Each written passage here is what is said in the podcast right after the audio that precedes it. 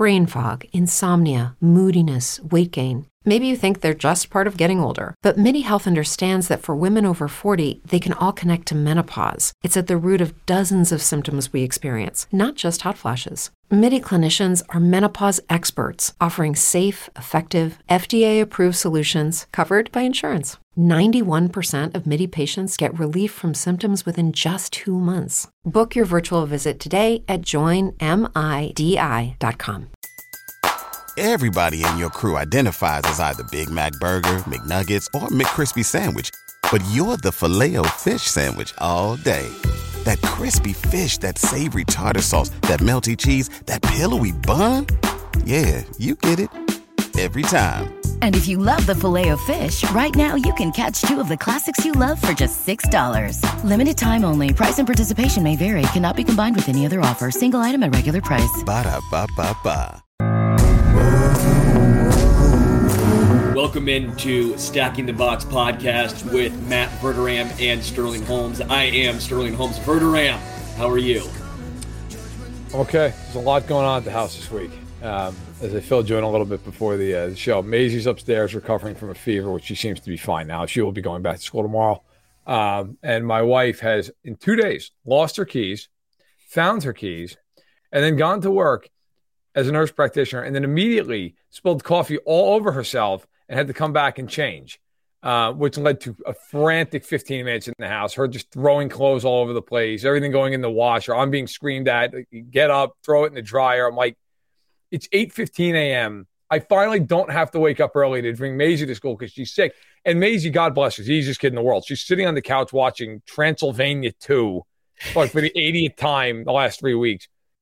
And so that that's been my uh it's been my my first couple of days of the week. How are you doing? Well, I'm doing well, but my main question is what's better, Transylvania 1 or Transylvania 2? I think just watching a blank screen. But um, Maisie's really into them. And so fair enough. I don't care. That's fine. She can sit there and watch it. It doesn't bother me.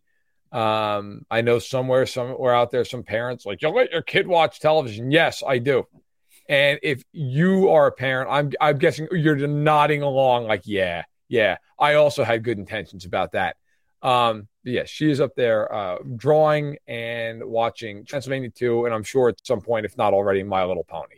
So that's uh, that's where we are. Frankly, it has to be more entertaining than last night's Niners Rams game. Let's be real here. But we are now at the quarterway mark through the NFL season, four games in, a little under, right? A little under the because 17 yeah. game now. I mean, yeah. really, NFL, come on. You screwed us up here adding that extra game. Now we don't have yeah. pure numbers, but basically 25% way in. Who are the clear contenders so far? I think there are three teams that are clearly at this point better than everybody else, and it's Philadelphia, Kansas City, and Buffalo. Like I don't know, like is there 14 to throw in there? First of all, by the way, the parity this year is insane. Okay, you have how many teams have three plus wins? You have three of them in the NFC East with the Giants, the Cowboys, and and the Eagles. You have, of course, the Eagles are the only undefeated team with four wins you have the Packers and you have the Vikings, and nobody else in the NFC has four wins. Nobody. And then you or three wins. And then you go over to the AFC, and the only teams that have three wins are Kansas City, Buffalo, Miami. So you have you have eight teams with three or more wins. Of course, all of them have all of them have exactly three except Philly. Everybody else is two or less. So I don't. I, do you want to make the case for the Packers? Do you want to make the case for Dallas or for Miami. Uh, I don't.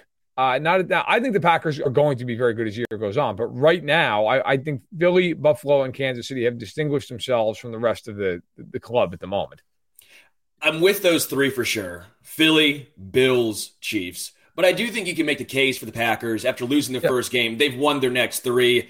beating Tampa Bay. Uh, it's going to take time for Aaron Rodgers to get used to his receiving corps. Romeo, was it Dobes? Doubs? Dobbs. Dobbs, of course. Yeah, the, the, I named two. The third one was the correct one. Starting to find somewhat of a connection there. They're using Aaron Jones and A.J. Dillon correctly. I think the Packers can make a case, but they're still behind those top three. And then the Miami Dolphins. As much as I want to discredit what they've done so far, basically had one great quarter, and then they got, I don't want to say lucky against the Bills, but they still beat the Bills. They did. I, I get Baltimore. And, and Tua's going to be uh, out this upcoming week, right? So that's a little bit yes. of a nerve wracking situation. But what they've done so far, I don't want to discredit the Miami Dolphins because if it was my team that I was rooting for and they've beat two of the best teams in the yep. AFC, two of at least the three best teams in the AFC, I wouldn't want to say, oh, yeah, there, there, there's, there's no chance. They're not in clear contention. I think I have to, with good conscience, throw Miami Dolphin in there. Other than the Giants, who I think everybody kind of understands, they're going to come back down to earth here. Um, are any of those other seven teams? Do you think they're fraudulent? Do you think the teams are like that team? I don't think is making the playoffs.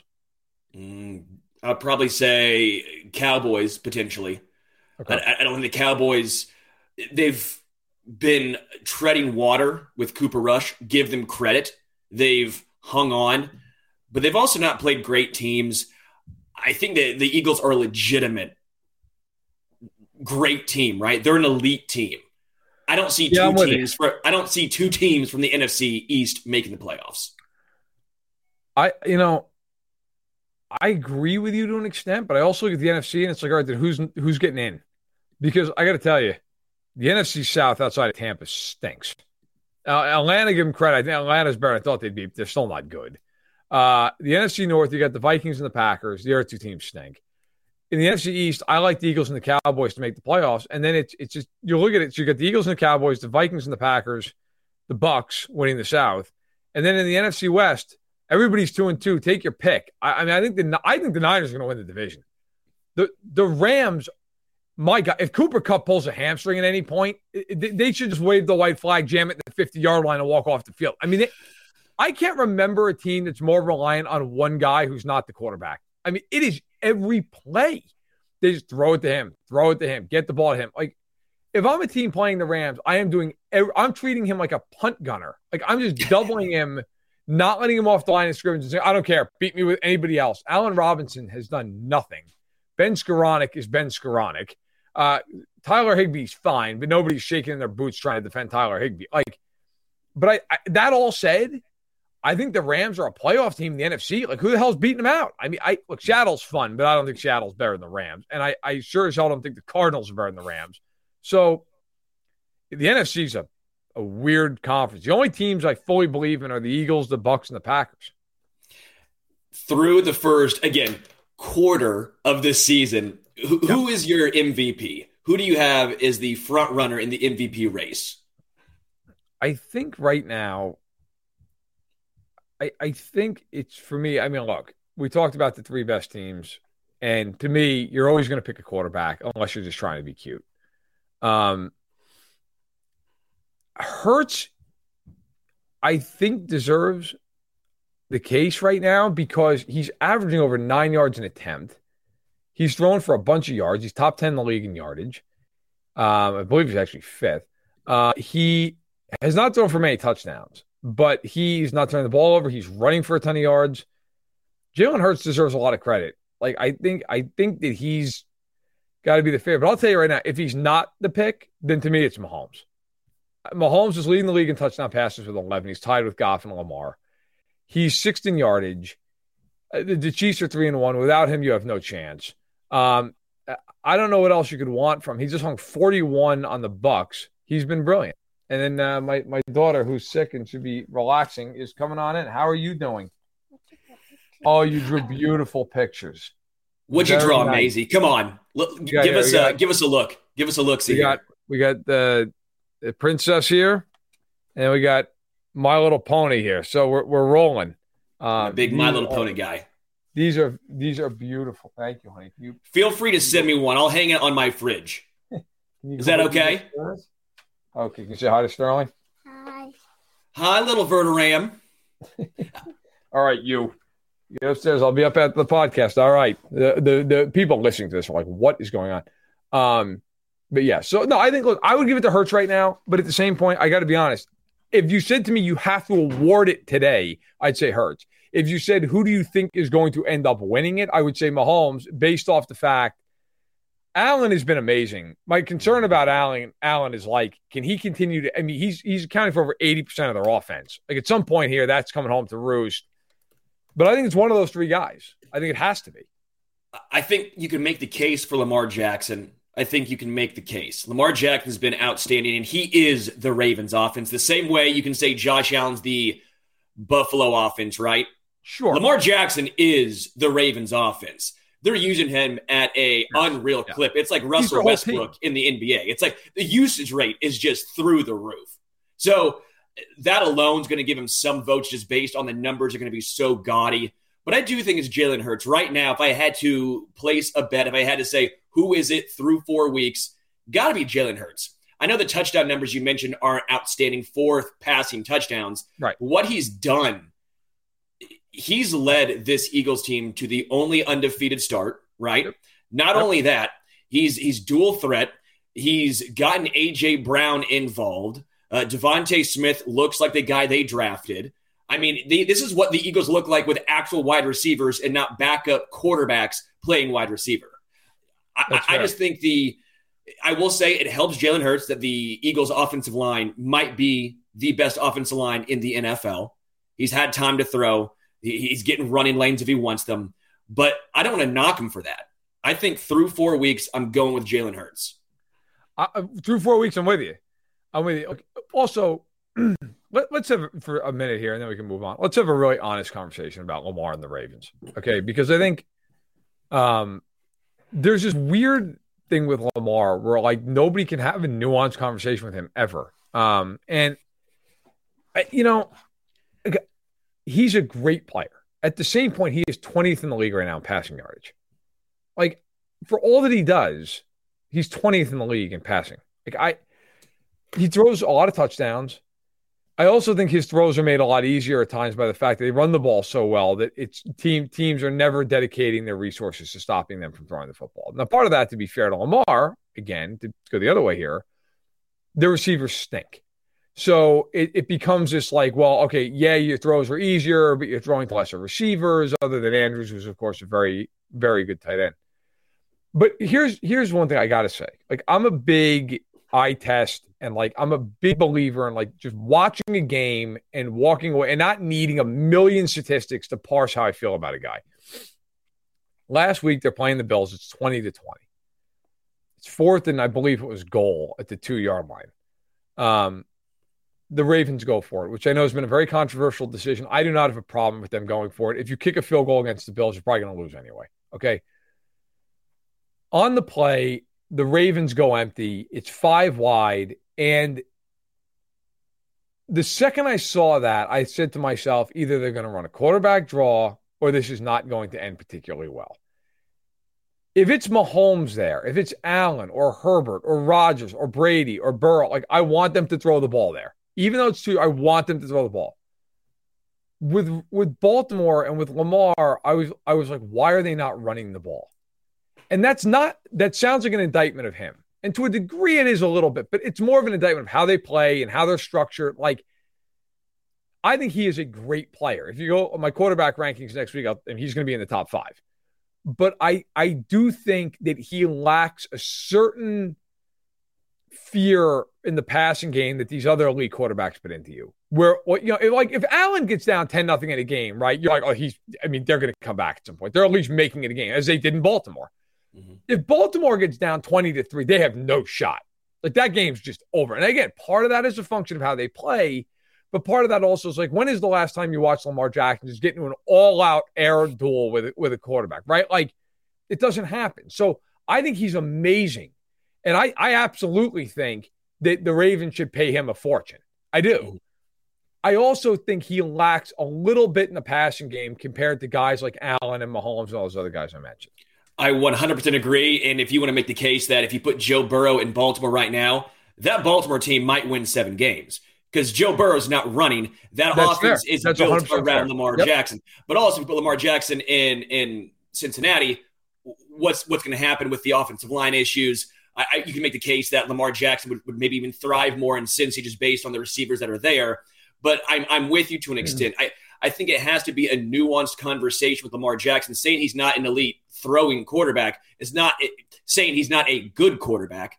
He just does things differently. And the point where he gets down, if the Ravens get down, they're not coming back. It's something we've seen throughout his time. So until he does it, I don't know how you can give him the benefit of the doubt there. Uh, moving forward, Yep. which of the contending teams, or at least the teams that right now are in the playoff hunt, stay there, and then which teams fall off? So I thought about this a little bit while I was doing the outline, which is probably good. Probably good to put some thought into it. Um, look, I I think the Bucks are going to be just fine. I know they're two and two. They've lost the Packers and the Chiefs. I think they're a team that like everybody's going to sell a little bit of stock on. I, I'm buying all the stock in the Bucks. The Bucks are going to be really good. Look, the Buccaneers. We talked about this. We both, I believe, you picked the Chiefs to lose. I know I did last week. Oh no! I, um, I hey, I said Chiefs win, and it's a get Oh, right got- game okay, you- for both. Come on, My, my apologies. Maybe it was Patrick Allen. Then one, maybe in fact it was Patrick. So my apologies. Look, I thought the Chiefs were running into the Bucks on the wrong week last week with them getting guys back. As it turns out, the Bucks really, really ran into the Chiefs on the wrong week. So it is what it is. I think the Buccaneers will be fine. Part of it is their conference is not good and the division is atrocious. Um, I think they'll be fine. I think the Niners are going to continue to get better. Um, so I think those are a couple teams that will will continue to move up. The Bengals and Ravens, I think, are both playoff teams, even at two and two. I think they'll be fine. Um, on the flip side of that, like two and two and and, and trending down, or or like the Giants are three and one. The Giants are not a three and one team. Um, I give them credit; they're playing hard, they're competitive, but I, I don't think their their talent level is going to allow them to win more than six games or so, maybe seven. I I think that the Bears are a tire fire. That doesn't take much uh, much, much expertise. But so let's get into the other teams. Denver to me is going like like the Hindenburg as this year goes on. They can't coach. Russell Wilson looks really bad. I think he will get better, but like now they're missing Javonte Williams for the year. Tim Patrick's out for the year. Randy Gregory's not out for the year, but he's on IR. He's out at least a month. That is not a team that can afford to lose its best players. Okay. Um, I, I think I think Indianapolis is only going to get worse. Indianapolis is bad. And I'll be the first one. Hey, man, just like you, I'll throw my hand up. I thought they'd win the division. Yeah. They stink. That team is not good. Um, I'll give you the one team. I don't know what to do with them, which I guess is a pretty much standard run of the run of the mill with this team. I don't know what the hell to make of the Chargers. I know that I don't think they're an elite team, but are they a playoff team? I don't know. They're two and two. They're missing guys. Like their schedule's not that hard the next month, but then it gets really hard. But they lose. Like they play in Cleveland this week, and on paper you're like, oh, they're going to be Cleveland. But like, would it shock anybody if they just got their their ass handed to them in Cleveland? Like that's who they are. So, um, it's it's a it's a year with a lot of. I think you're going to see a lot of teams come to the middle, and it's just going to be tiebreakers and who gets to ten wins and stuff like that. I think the Saints are a team I still have a little bit more faith in than you do. Uh, I think Okay. some of the reason for that is they've been really injured. I mean, Andy Dalton starting a game. If Jameis Winston comes back, with Michael Thomas coming back, Alvin Kamara coming back, that's a lot of injuries to one team, to your superstars, to your core early on in a season. Those guys come back. That's a legitimate defense. Their offensive line is is on the better side of things. I think the New Orleans Saints are for sure a team I could see making a run. As far as teams falling off, I, I think the Vikings could potentially come back down to earth. They're three and Yeah, one. they could. I, I don't think they're a bad team, but I just think they're a a fine team. Putting so much faith in Kirk Cousins just feels like a bad bet. Anytime there's a big game, let me preface that. Most of the time there's a big game, spotlight on him, he seems to crumple, right? Unless he's yelling at the owner saying, you know, unless he's yelling at the owner in the in the, the tunnel. I just don't trust Kirk Cousins. But I do think the Saints for me are at least a team that can make a uh, make a comeback. By the way, um, and as anyone who listens to this knows, I'm I'm not big on uh, I'm not big on all the you know the the the back page gossip. Um, but uh, page six is reporting that Tom Brady and Gisele have hired divorce attorneys. Now I don't, you know, it's page six, so like I, I who the hell knows, but. I feel like the only reason I bring that up is I never get into people's personal lives. But it has been such a conversation point. Uh, I mean, I'm not going to sit here and like analyze it, but I just figured it is noteworthy. Um, so, you know, it's also page six of New York Post. Uh, I, you know, take take that for what it's worth. Take it with like a massive grain of salt, but it's out there. You know what? Listen, everybody, you know, Tom Brady, whatever. I, I, I hope for him and and for his family and his wife it works out because that's that's unfortunate. They've been married a long time. Yeah, that Um, sucks. You never root for that. Yeah, that's never no. take, take the football out of this uh, equation. Don't, don't just people. These are lives. It's, it's, it's a family. Yeah. yeah. So hopefully, hopefully, uh, you know, works out one way or the other.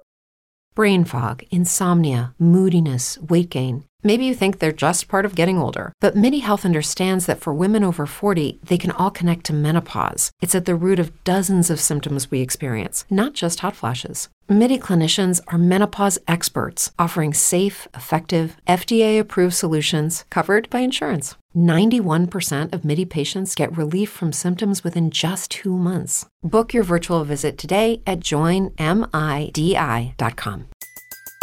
Everybody in your crew identifies as either Big Mac Burger, McNuggets, or McCrispy Sandwich, but you're the filet fish Sandwich all day. That crispy fish, that savory tartar sauce, that melty cheese, that pillowy bun. Yeah, you get it every time. And if you love the filet of fish, right now you can catch two of the classics you love for just $6. Limited time only. Price and participation may vary. Cannot be combined with any other offer. Single item at regular price. Ba da ba ba ba. All right, look, let's uh not take your job here, but I'm gonna move it into the future. Um, and I'll I'll pose it to you. Who's in more trouble, the Bucks or the Rams? Oh, Both Rams. Rams, thousand percent. That game last night was horrendous. The offensive line is a disaster. Somehow, a 42 year old Andrew Whitworth would make this offensive line so much more improved. Uh, they can't run the ball. Sean McVay, can we have the conversation? Is he just not a great offensive play caller? Every single play call you can see coming. I understand you don't have great wide receivers, but you spend a lot of money on Allen Robinson. He's not horrendous, right? I, I mean, Matthew Stafford, did he just fall off a cliff? Why are you running every single second and 10? First and 10, you can't run, and you're just going to give it a halfback dive with Cam Akers. I mean, come on. The offensive line's a disaster. Uh, I will give him credit. They're moving Aaron Donald around. They found the weak spot, and he's been dominating. But I just don't trust this Rams team unless they get Odell Beckham Jr. Right. I, I think they make the playoffs still because the NFC is not good. I agree. But but like as far as being a team we thought was going to be a Super Bowl contender, as far as a team we thought that they're in because I think the Bucks are going to be fine. I think the Bucks will be okay. The Rams, man, they need Odell Beckham Jr. back and they need some offensive line help bad. So I'm with you 100%. Um, by the way, our mutual friend Joshua Briscoe, who is both hilarious and a terrible person, um, he would he would appreciate me saying that. Uh, he pointed out the Rams have four primetime games in the span of like 24 days in December. Oh. So that's right. And three of them are against the AFC West the Raiders, the Chargers, and the Broncos. So settle in. That's right. You're getting, you're getting Raiders Rams on Thursday Night Football in December. Um, and then you're getting a Christmas Day game with, with let Russ cook, or just is he cooked? Um, it's gonna be it's gonna be a good. Maybe as a Chiefs fan, it will be a good time. I don't know. Uh, look, I already I already said I think the Bucks will be fine, and I, I am concerned about the Rams. The Rams, like I, there are teams like they're two and two, and you look at them, and you're like they're all right. They'll they'll figure it out. They're fine. Then there are teams you look at that are two and two, and you're like they got real fucking problems. The Rams fall in the, the latter bucket. They cannot block anybody. They can't block. Stafford's immobile, and look McVay. I'll just dovetail because I agree they're going shit, but I'll dovetail off that point for a second. I wrote a piece last year kind of going on a deep dive on him. And I did it when they were seven and five, and they lost three games in a row. And I talked to a multitude of people around McVay. And then I talked to some people who aren't around McVay. You couldn't have a more striking difference in opinion on Sean. Like the people around him absolutely love him and believe in him and believe in the way he coaches and think he is just the best. And as a person, I have no reason to argue that. I've, I've only been around him a few times, and he's one of the nicer guys you can meet in the league. But from a coaching standpoint, I agree with you. Like I've covered both of the Super Bowls that he's coached in. Okay, I've been in the press box. I've been at those games. Th- their offense is brutal in these games. Like they they run every first down. Then they get into these long second downs, and it, the entire game plan is just listen, throw it to Kupp, Nobody else can get open. Like they always play 11 personnel. They never change. It's three receivers, a back and a tight end. I just, I'll be very blunt. I did not think they were that good of a team last year. And I thought they just drew an inside straight and everything worked out and it, and it came down perfectly for them. I think they're worse this year. They're clearly worse this year. So right now, I think they're about an average team. Do I think they make the playoffs? Like I, like you said, yeah, because the NFC is terrible. But uh, I don't, I do not think if they were in the AFC, I do not think they even make the playoffs. Well, let's look into the future number two and keep talking playoffs. Better chance of making the playoffs: the Minnesota Vikings or the Chargers. I put I, I put these teams together because I think these these two teams are both hilarious and and are the exact equivalent of each other across conferences. Both teams have talent. Both teams win games like you're like, wow, that was an impressive win. And then both teams are like, wow, they, they lost to Vanderbilt. Like it's just it's uh, like it's unlike anything you've ever seen. Those two teams just manufacture ways to win games they shouldn't and then lose games they shouldn't. I will say I think the Vikings have a better chance to make the playoffs. And here's why. I think the Chargers are a better team. Mm. But I think the Chargers have tougher competition. Minnesota, I think, goes 9 8 to make the playoffs in the NFC. Like, how many teams are going to have winning records in the NFC, right? I mean, literally, I think maybe seven. The AFC, Buffalo's making the playoffs. I think Miami's making the playoffs. Baltimore and Cincinnati, I, I think are both making the playoffs. Somebody's coming out of the South. I, the Chiefs are making the playoffs. So then that leaves you with one team. All right, it could be the Chargers. Maybe the Raiders get off the deck. I don't know. The Browns, maybe they survive enough for Deshaun Watson to come back. You know, who knows? Uh, maybe you get two teams out of the South. Maybe Jacksonville and Tennessee both go nine and eight and get in. Like, I I think they're both going to find a way in, but I would take Minnesota as more likely. Yeah, exact same reasons too. It just the NFC is an easier division than the AFC. I think the Chargers are the better team. Uh, if the Vikings get to nine wins, they're probably probably in. So Chargers, I, I, just and their injury concerns are are massive. The injury concerns, yeah. uh, even with Justin Herbert, what's he going to look like as the season progresses with that rib injury? That can't be comfortable. We saw he's way younger than Drew Brees. When right. Brees had those rib injuries, I mean he couldn't throw the ball past 10 yards. Some of that was age related. Right. Sure. But still, that, that does not help things when you're trying to breathe. If you're nervous about running and making sure you're trying to protect yourself, are you going to stand in the pocket and deliver the big throw when you know you're getting hit? I have some questions about the injuries with the Chargers.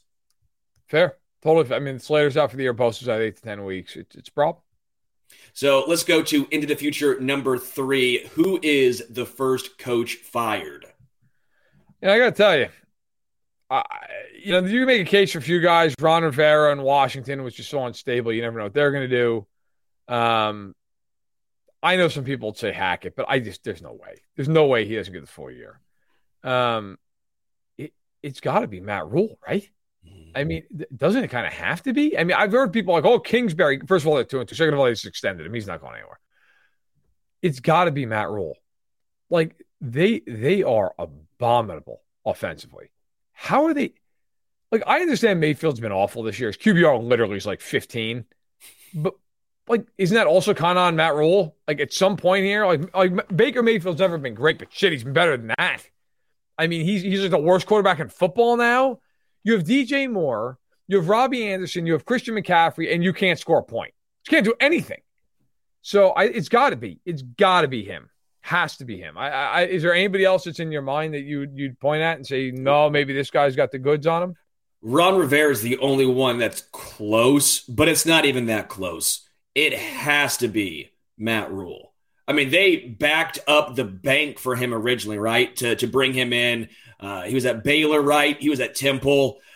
I just do not trust and buy into what Matt Rhule's doing in Carolina. He's had time too. That's the issue some of these other coaches that we that you mentioned, you know, uh, Hackett, you can even make the case for Josh McDaniels, right? They've yeah. not had time. This is their first year in their current respective roles, right? At least in their, their their certain team. They're not going anywhere at least until the year's over. Matt Rhule's had time. He has his guys. They brought in Baker Mayfield and they started Baker Mayfield because he goes, My job's on the line. I can't go and see what Sam Darnold can bring to this team. I can't see what is it PJ Walker, what a younger quarterback can bring to this team. Not good. No. We need to win now. If this is your win now mode with Baker Mayfield, yikes. Matt Rhule, definitely the guy to go first. I just don't even think there's even a, a competitor. I mean, Rivera, like I said at the time, I think he's the only guy. Like who, you know, I just my guy, Matt Rhule. That is, by the way, that's something to keep in mind for the next guy who comes out of college and everybody and their mother's like, oh my God, this guy, you know, do you know he won eight games at Temple? Yeah, okay. That's great. Um, I mean, Urban Meyer, he's got how many rings in college, and I think they just lost again with him. So just keep that in mind. How there have been in my entire life one guy who's ever gone from the college to the pro game without previously being in the pros. Like Pete Carroll's in the pros first. Sure. Jimmy Johnson, he is it. The rest of these guys are train wrecks over and over and over and over and over. Mm. All right, let's go to into the future number four. Did the Cardinals make a huge mistake extending Kliff oh, and Kyler? You didn't finish the yes, yes. Like this. First of all, they look like they hate each other. Okay, which is which is not great. Kyler Murray is averaging less than six yards an attempt. That's impossible. I mean, he's got Hollywood Brown and AJ Green and Zach Ertz, and and he's going to have Rondale Moore, and he can't he can't complete a pass over over 15 feet. Okay. And then Kingsbury is one of the worst situational coaches I've ever seen in my life. I, I, I this is a man in Kingsbury who had Patrick Mahomes in college football and couldn't post a winning record. Like I very rarely say something like this and mean it. I could have posted a winning record with with a college football team with Patrick Mahomes. I mean, literally just gone like Patrick. Listen, do whatever the hell you want. I don't care. Whatever the hell you want to do is fine. Like I, and, and by the way, I am, I am being somewhat facetious. There's no way I have a winning record. But the, the point is, as a as a head coach in college football who played in the NFL, like you couldn't win seven games with that guy as your quarterback in a conference where nobody plays defense. It just it's mind blowing. But in any event, no, I think that is the kind of thing that Bidwell, the owner of the Cardinals, is cheap, and so he's never going to move on early because he doesn't want to pay him and another coach. Good luck good luck with Arizona and that whole situation. I think they made a mistake with Kingsbury for sure. I don't think he's a good head coach at all. Oh, but I think Kyler Murray was the right decision. I think maybe the money is not ideal, uh, but you can't let him walk or go to another team and then restart the process all over again. Next thing you know, you're drafting Josh Rosen and you're back in the cycle of trying to find a quarterback. Quarterback is the most important position in the NFL. The money is ridiculous, right? But Kyler Murray has the talent, maybe with a right head coach, maybe with a right owner. And again, the, the Arizona Cardinals are not a pristine organization.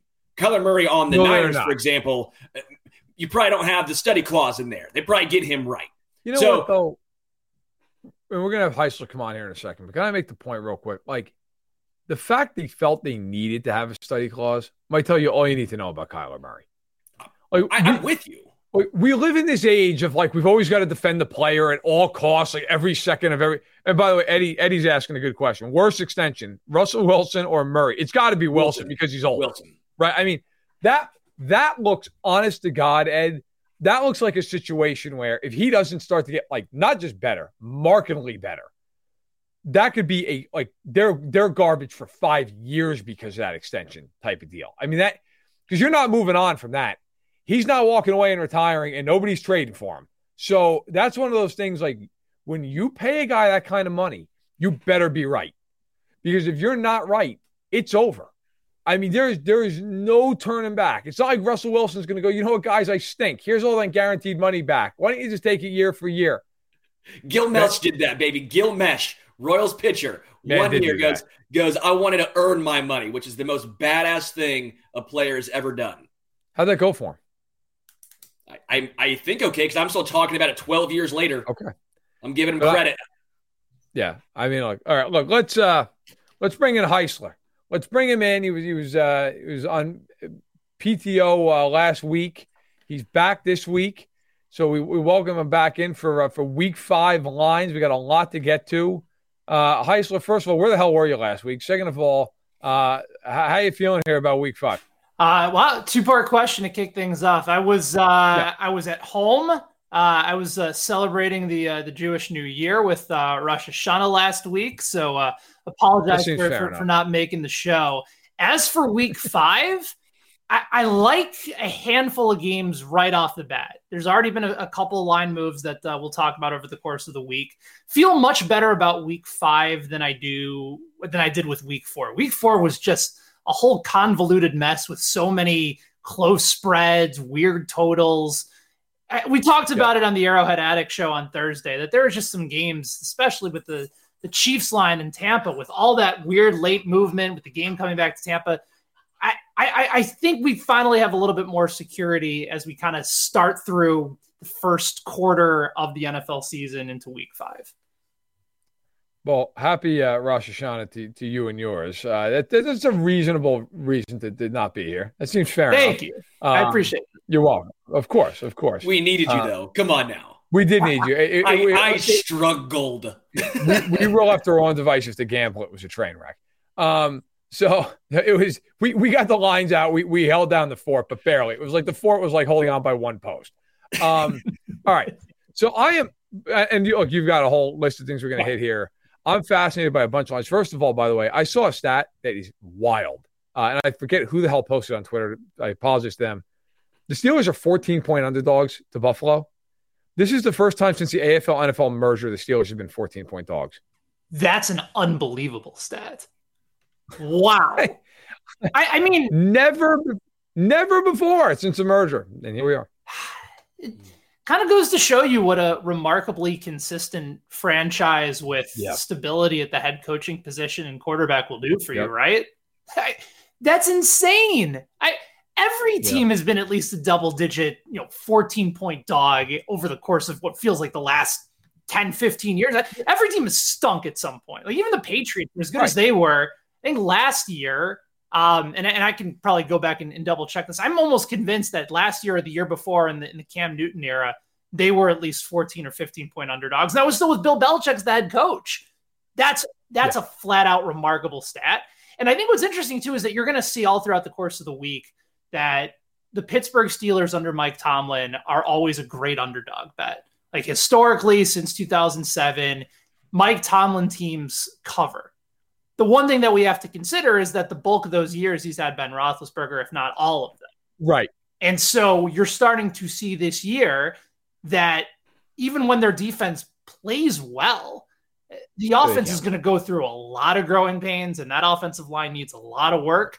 And you might see a struggle filled season for Pittsburgh, even with Kenny Pickett coming in um, and providing a spark. I, I saw another fun stat uh, about the Pittsburgh Steelers that uh, none of Kenny Pickett's throws last week touched the ground.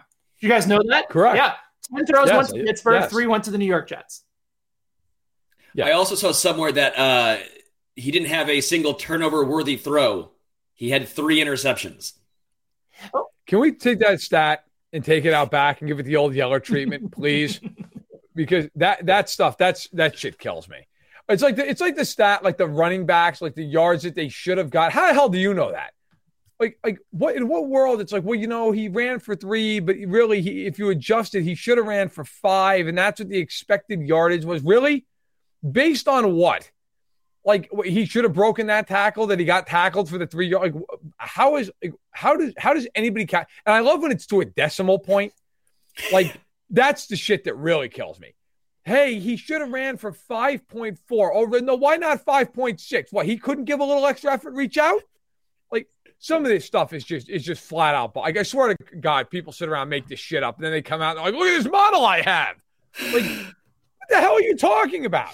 It was how, up to Verderame. On any of this shit, he'd have Oklahoma drills back. Verderame's old school, baby. He wants just one on one. Two at A's, three at A's, Limit the wall. All pads. All pads. the, the, the bet- we're gonna we're gonna run a mile in pads first, boys.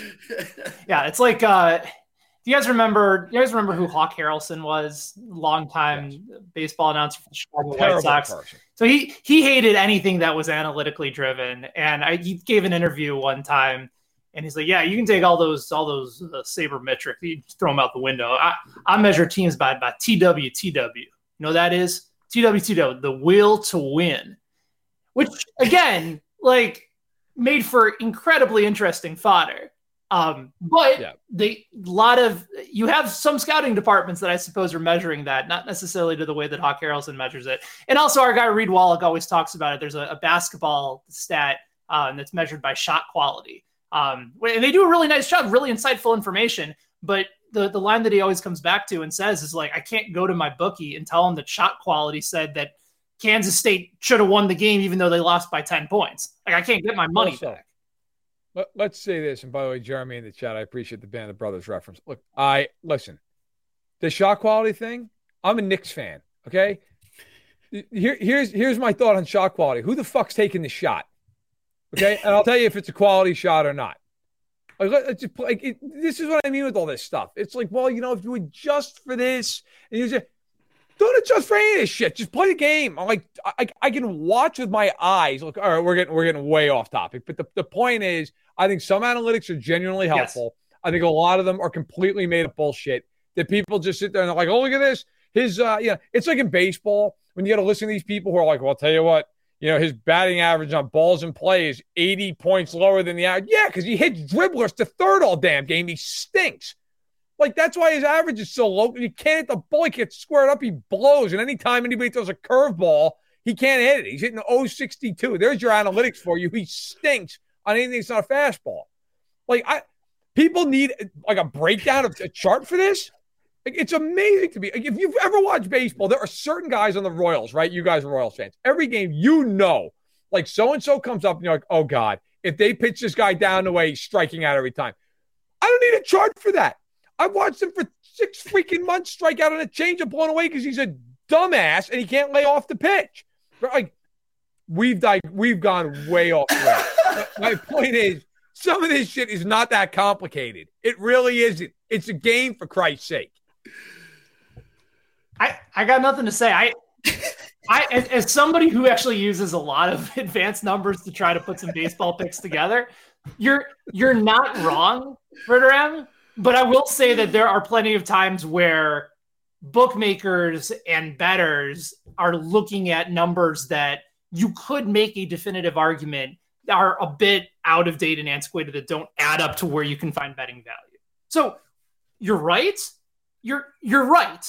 But some of those numbers also right. provide some hidden value as they do in the NFL. But I'm looking at it from a betting perspective, not from a front office perspective. It's fair enough.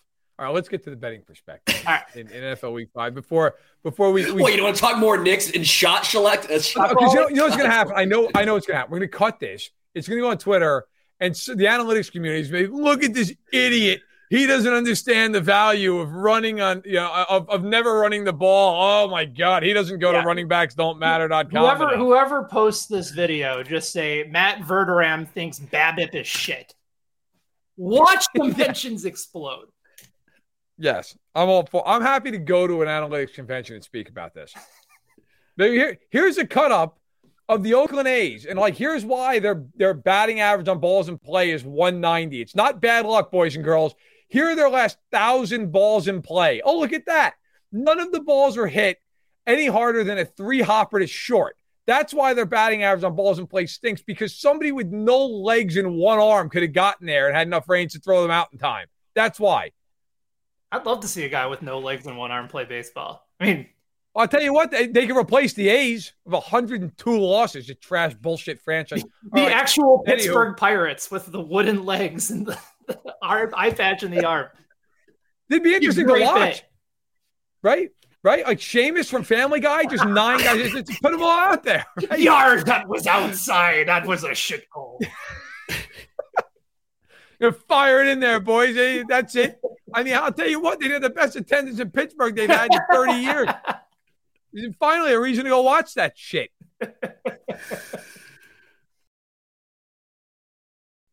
I I don't know. I don't know where else to go from here other than like, I don't know how we get back to the nah, game. Should, should, we not? All right. All right, Ben. All right. What are the five week five lines, biggest games of the week? What do you got? Okay. These two teams stink, but I do think you can make an argument that Colts and Broncos is one of the three oh, biggest games of the week. Great start. I think about think about perspective going into the start of the year. Like if whoever loses this game like your your your any shot at the playoffs is done. Maybe you make the argument that they're already done. Javonte Williams is done for the year. Our Peter Dewey at bedside oh. is a diehard Broncos fan, and he's he's declared the season over. I, am not willing to go there just right for, for the Colts because they, there's been a long sample over Frank Reich's career that says they are bad from weeks one through five. You know, they, they their winning percentage entering this year was just over 40% first five games of the season because he's had different quarterbacks every year. Week six on, it's over 65%. So I'm right. still looking towards the Colts in a shit division that tells me that they will make improvements. loss to the Titans at home was bad, but they still get the Texans coming in at home. They still have an opportunity to welcome Jacksonville at home, although Jacksonville is now the favorite in that division. And you can't convince me that all of a sudden when the Colts go to Tennessee, that they're going to lose by 10, 15 points. Like it'll be a close game, and I think they have a chance to pull it off and remain competitive. But you lose this game now on the road at Denver without Javonte Williams, with Melvin Gordon can't hang on to the football. Mike Boone might be your your leader right now as far as By the way, football. Mike Boone, I've never seen anybody with worse, worse hands in my life.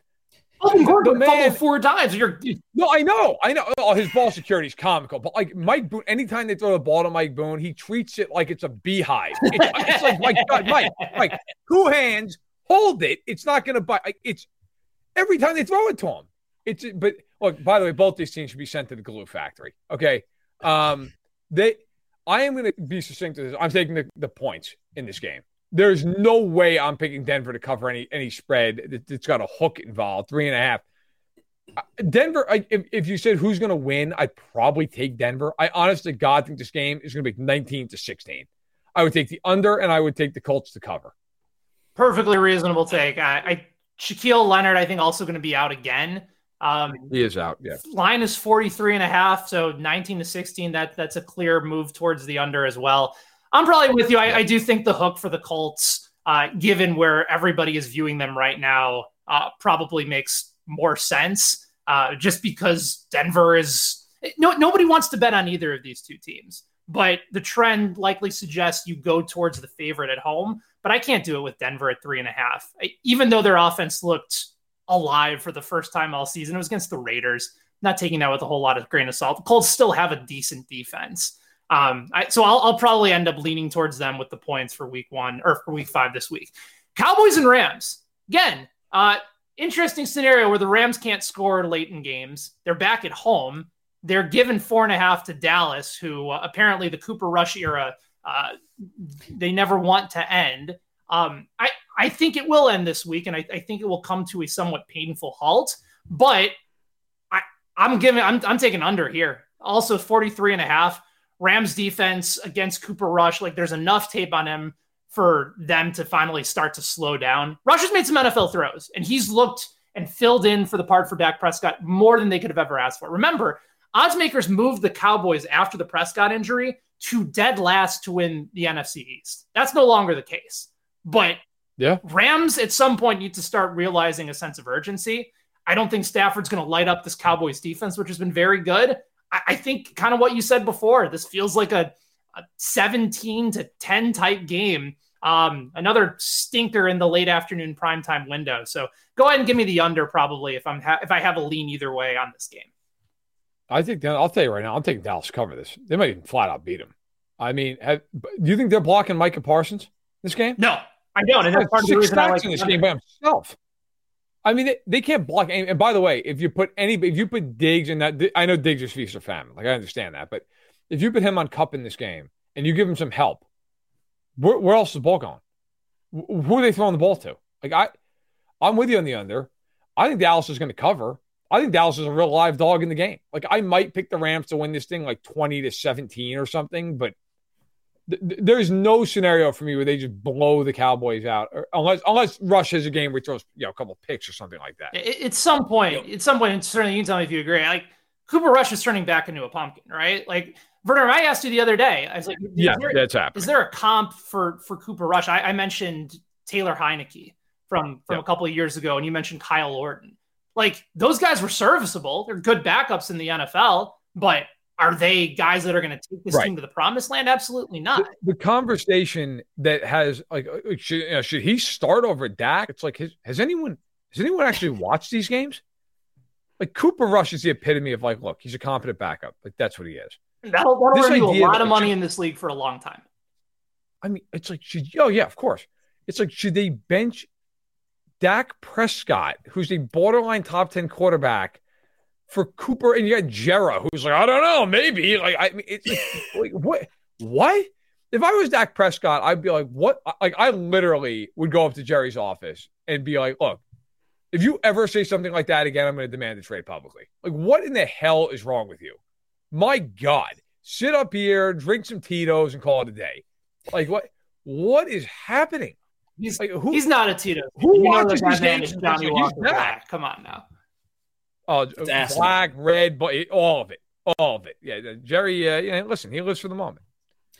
I could see Diggs getting cooked if they put him on Cooper Kupp. He's getting absolutely cooked. Uh, if they try, if they try putting him on Allen Robinson, I expect a big Allen Robinson game. The only pause I will have is Stafford will turn the ball over.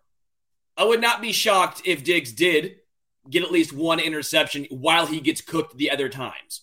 This is Fair an enough. interesting game. I like the under, but I, I think I like the Rams. I'm with Ben. I don't trust Cooper Rush at all. I think Matt Stafford comes out with a little something to prove here. By the way, all of us, shame on all of us for not knowing anything about whiskey. It's Johnnie Walker Blue is the most expensive one. I think we dropped red, black. Black. Like, it's that's- oh, no one asked me. That's the, well, that's- I, I, I, I'm, I'm, I, I, I, it went over my head.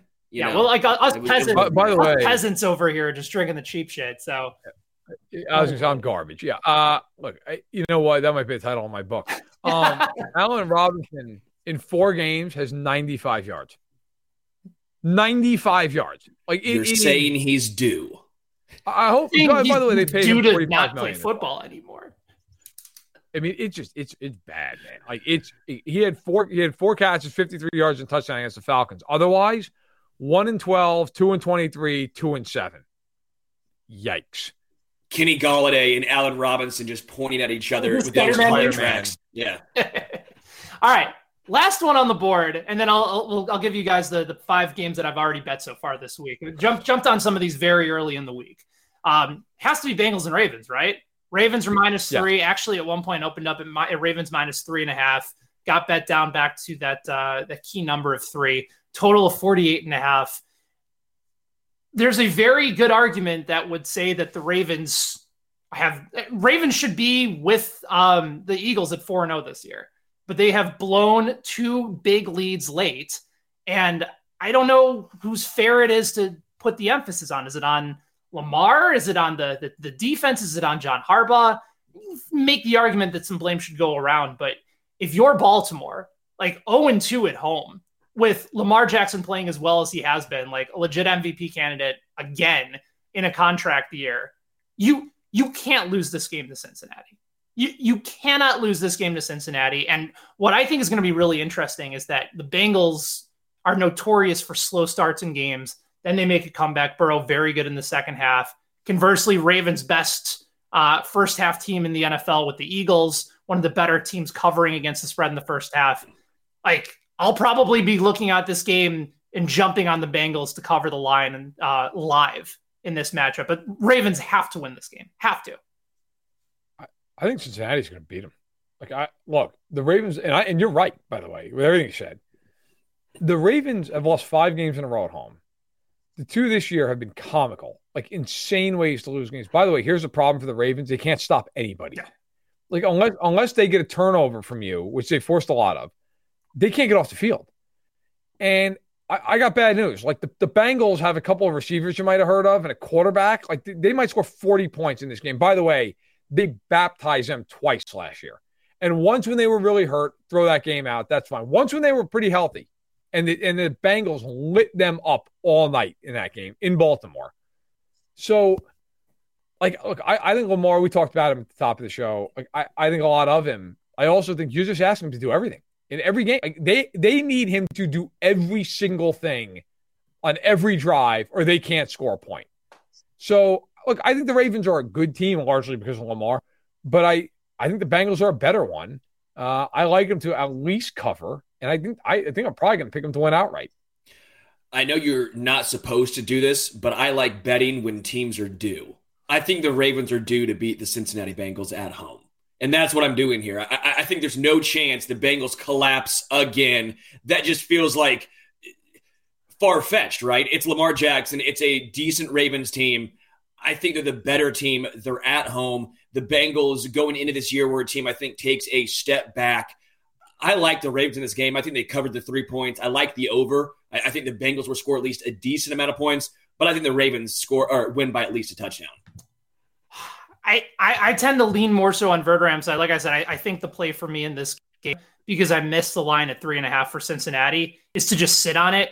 And then once the Ravens get off to a lead, take Cincinnati live, get a better number because you know that they're going to start slow. You know that Baltimore's going to start fast. And then it's just a question of asking Baltimore to do what they haven't been able to do this year, which is slow teams down in the second half and then also in the fourth quarter. So let me give you my five bets that I've already made for this week. I, I know we're running short on time.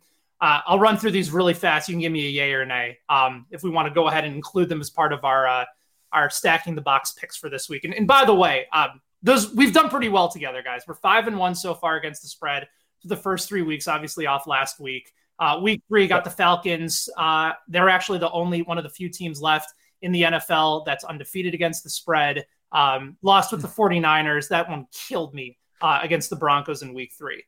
Games that I love this week Miami getting three on the road against the Jets. Dolphins having extra time to prepare with Teddy Bridgewater. Yes. Mike McDaniel, other than the whole Tua situation, which I don't know if I can necessarily put on him, has put together really good game plans. Like their defense has Yeah. been bad, but I'm not concerned about their defense against Zach Wilson, who is going to telegraph passes. And I think Miami's corners are good enough to be able to pick him off a couple of times. Miami's offense, I, I just don't know how the Jets are going to be able to stop him. They're not good at stopping the run. Miami is going to be committed towards the running game. That's what Mike McDaniel teams do.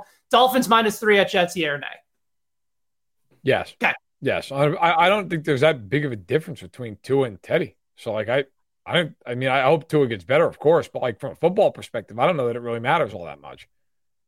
Yeah, I'm with you. I mean, Tyreek Hill had a ball thrown behind him. He tipped it up to himself like an NBA player doing a tip drill. Uh, yeah, I'll take the Dolphins minus three. Uh, also, Teddy Bridgewater, uh, one of the best quarterbacks over the last seven years in covering against the spread. So uh, Teddy Teddy covers also in play for this week. Next game, Atlanta Falcons plus eight and a half on the road against the Tampa Bay Buccaneers. Uh, I don't think this will be a particularly popular play. This line has moved to eight at several books, so I love the fact that we're able to get it with the hook.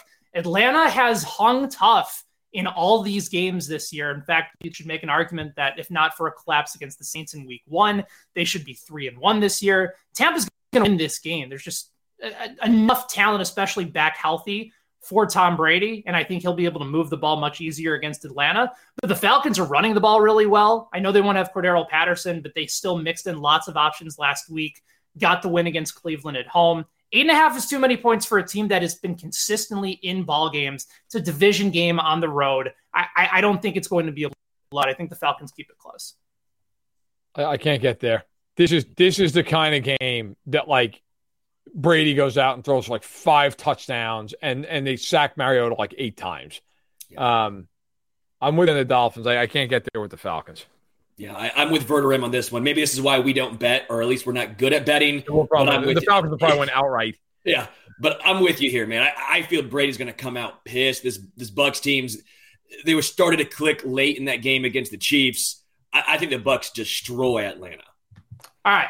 Next one on the list. We're, we're, we're one and one, so we don't have to include that in our in our best bets for the week.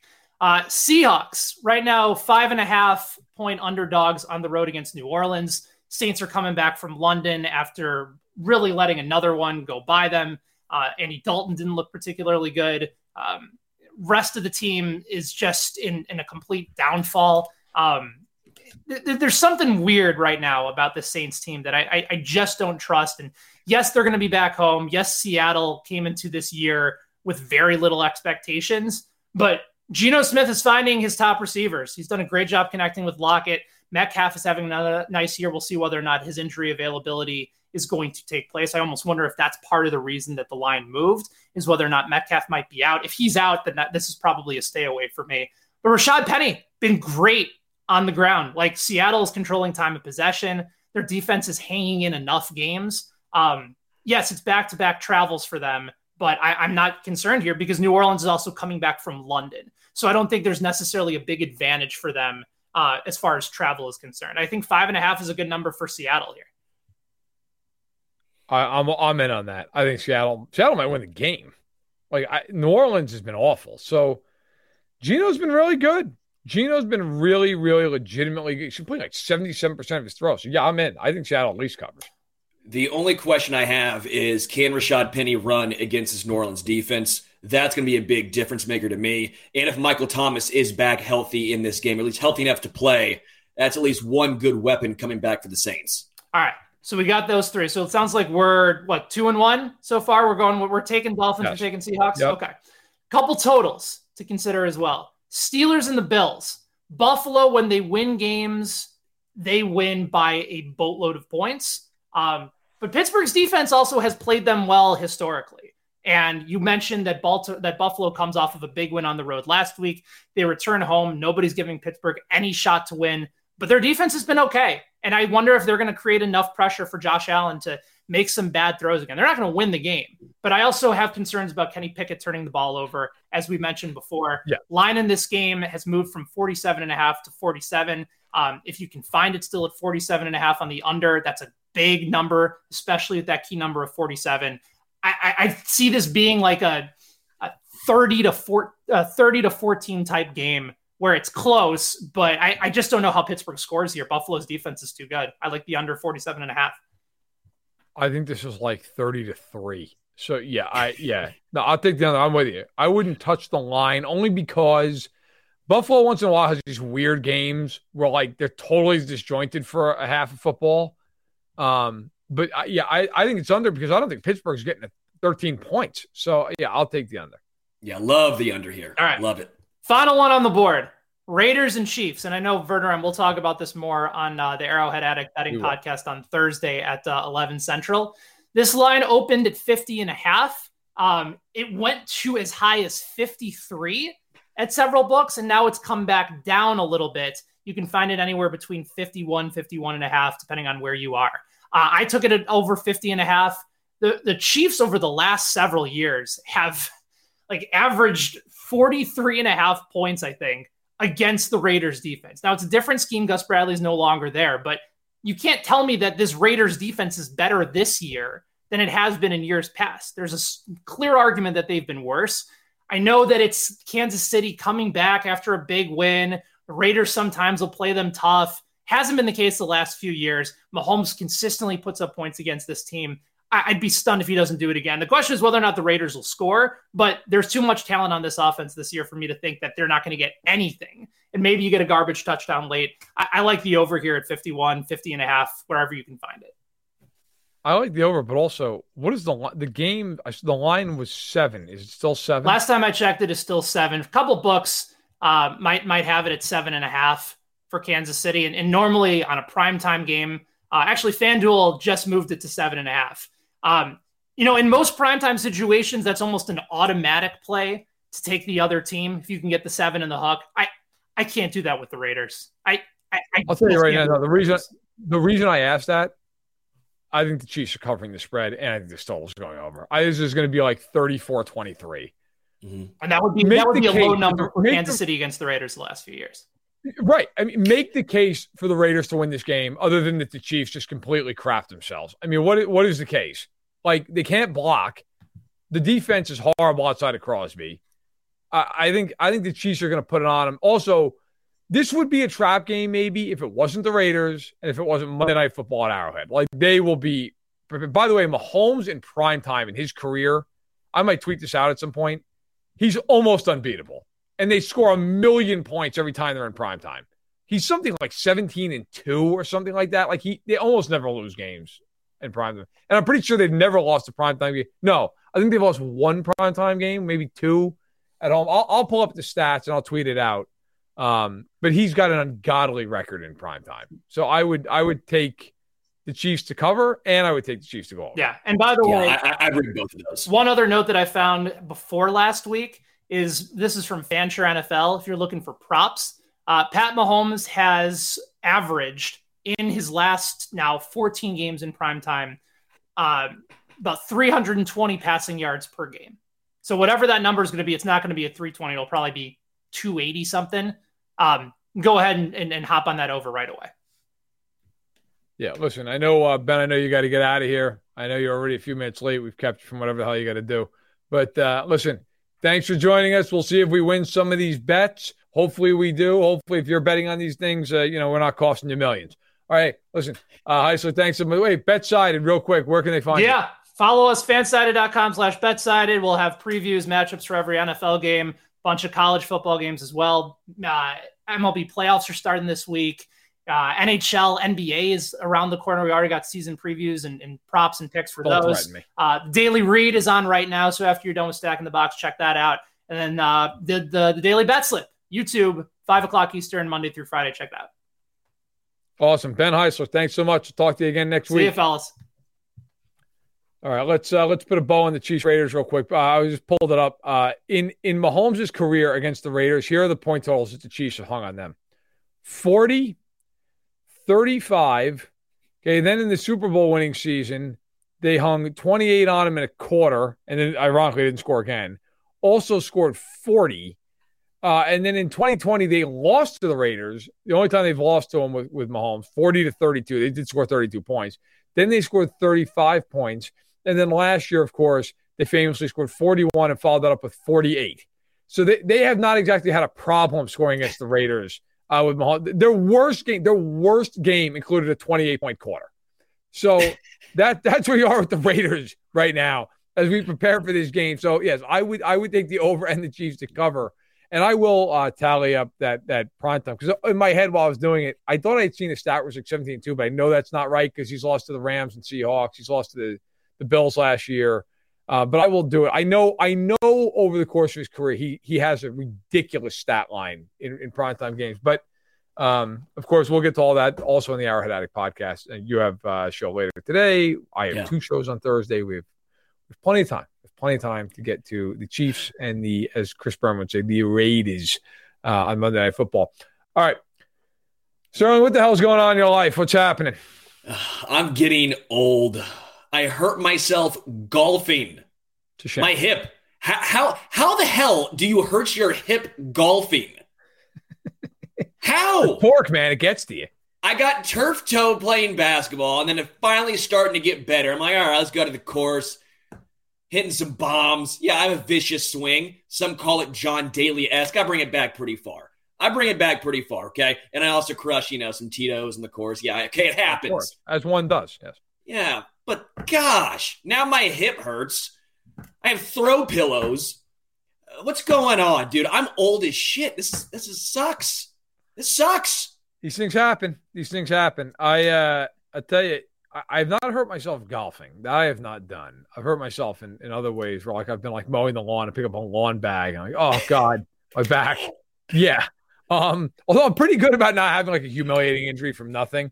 Um, but I, I'll tell you what, I had a I had a a, a back I don't know if not an injury, I guess. Like I just had a muscle in my back that was pressing on a nerve last year for like nine months straight. And I tell you, like you can't it is it is unfortunate. And you every day, every night I thought to myself, you dumb son of a bitch, you, you got old. This is what you did to yourself. The funniest thing I've probably ever done though, in terms of working out and hurting myself, was I, I was at the gym and you know, there's these I don't know, I'm gonna screw up the name probably, but there's a machine, it's a leg machine where you you sit down in the chair and you can you know put as much weight as you want on it, and then you can either like bring your legs in so they basically your thighs touch, and it's like a hip abductor, and then you can also go the other way where you have your Oh. legs in. I was Yeah. about to rip on you and say you're probably doing that hip abductor workout, and that's the one you're actually talking about. So so here's here's why so there's a story behind this. So when I was in high school, What, you're 73 and a grandma? That's the only people I've ever seen use those machines. right. So you're right. In high school, we had to do it for hockey because you know you build up your, your leg strength and all this stuff. And so we would we would max out the machines. It was the only machine I've ever maxed out in my life. We would max out a couple hundred pounds on them and do them. And it really was a good workout for hockey because it simulates skating motion. So long story short, I had not done that machine since I played hockey. So we're talking like 15 years, right? And we happened to be walking by it, and my wife and I, and I just jokingly said to her, I'm like, God, that's, that's the only machine I've ever maxed out in my life. And she was like, prove it. So I sat, so I sat down and I did do it. I maxed, I did a rep of like, you know, I did like 10 reps, whatever. The next day, my legs hurt so bad, the inner part of my thighs, man. I, I, I had to sleep with a pillow between my knees because it was the only way my legs were at an angle where it wasn't like creeped in. I was in agony. I really thought I tore something like I was for two days. I couldn't walk. I had to like hobble to get anywhere. It was just thank God it was about a year ago, by the way. this it was it was ridiculous. And I to this day I look at that machine and I laugh because you're right. The only people who are ever on it are these old people doing like 20 pounds. And the one time in 15 years I get on this thing and I I'm, I'm in agony for two days afterward. It was not good. Mm. Getting old sucks, man. It just it just sucks. I sleep on my neck wrong and it hurts for three days. Yeah, you know, it's just it's one of those things when you, you don't even. I'm 34, so I'm not even that old. But when you're you, you when you're in like 28, yeah, when you're in your teens, it's like you don't even. Think, well, look, I, you know what? And I don't have to go too far down this rabbit hole. It's kind of like drinking when you're younger. You just you bounce back and you're like, it doesn't matter. I had a fish bowl and I, I polished it off with a bottle of Everclear and like I'm ready for breakfast. And like in college, you just you just bounce right out of bed. You're like, I don't care. It's thirsty Thursday and it's it's tipsy Tuesday and it's you know it's blackout Monday, like whatever the hell. Wine Wednesday, baby. Right? Like yeah, like, any excuse, right? Like, and but you just bounce back and bounce back. Like every once in a blue moon, like your body's finally like, bro, enough. And you're like, oh my god, I can't go out tonight. But then, like by the time the night rolls around, you're out like you're just crushing Busch Light but then I remember there was a specific instance. I was 25 years old, went out to a bar, and I it, it did not end well. Um, and I remember waking up on my buddy's floor, and I was like, and he was even in worse shape than I was in, and he was in the bathroom on one knee, and the door was creaked open, and I, he's just throwing his guts up, and in between heaves, he's like, "Why, God, why?" And he just, I'm like, I can't do this anymore. This is the end of this. Like I, I am 25 was a retirement for me as far as being able to do stuff like that. But it's true, like you get older and your body's just like, nah, man, it's it's enough. You've you've you've outlived your use. So here here I am, 34 and, and complete garbage. Uh, it actually makes what Tom Brady and some of these other players, Andrew Whitworth, being in the 40s yeah. playing offensive tackle, yeah, oh, bullshit. No chance. No. Well, Verderame, this was outstanding. This was the Stacking the Box podcast. Verderame, what else you got going on? Nothing. Look, give it, give us a give a thumbs up in the, uh, the, the video. Subscribe to the channel if you haven't already. As far as what I got going on, look, I got my power rankings out today. Quarterback rankings out tomorrow. Picks on Thursday. Uh, I got two shows on Arrowhead Addict on Thursday as well. Sunday, actually, pretty light Sunday. We've got uh, Ian McMillan and I from BetSided. We will be doing Best bets with Betside at NFL Week 5 edition on Stack the Box, noon Eastern, 11 a.m. Central, right into the kickoff. Uh, and then, of course, Monday, we all have a big day Monday, the pregame, the halftime, and the postgame show of the Chiefs and the Raiders from Arrowhead Stadium. So we got a lot going on, uh, but uh, it'll be it'll be good. And I hope uh, you're all here to join us. For Matt Verderame, I am Sterling Holmes. This was the Stacking the Box podcast.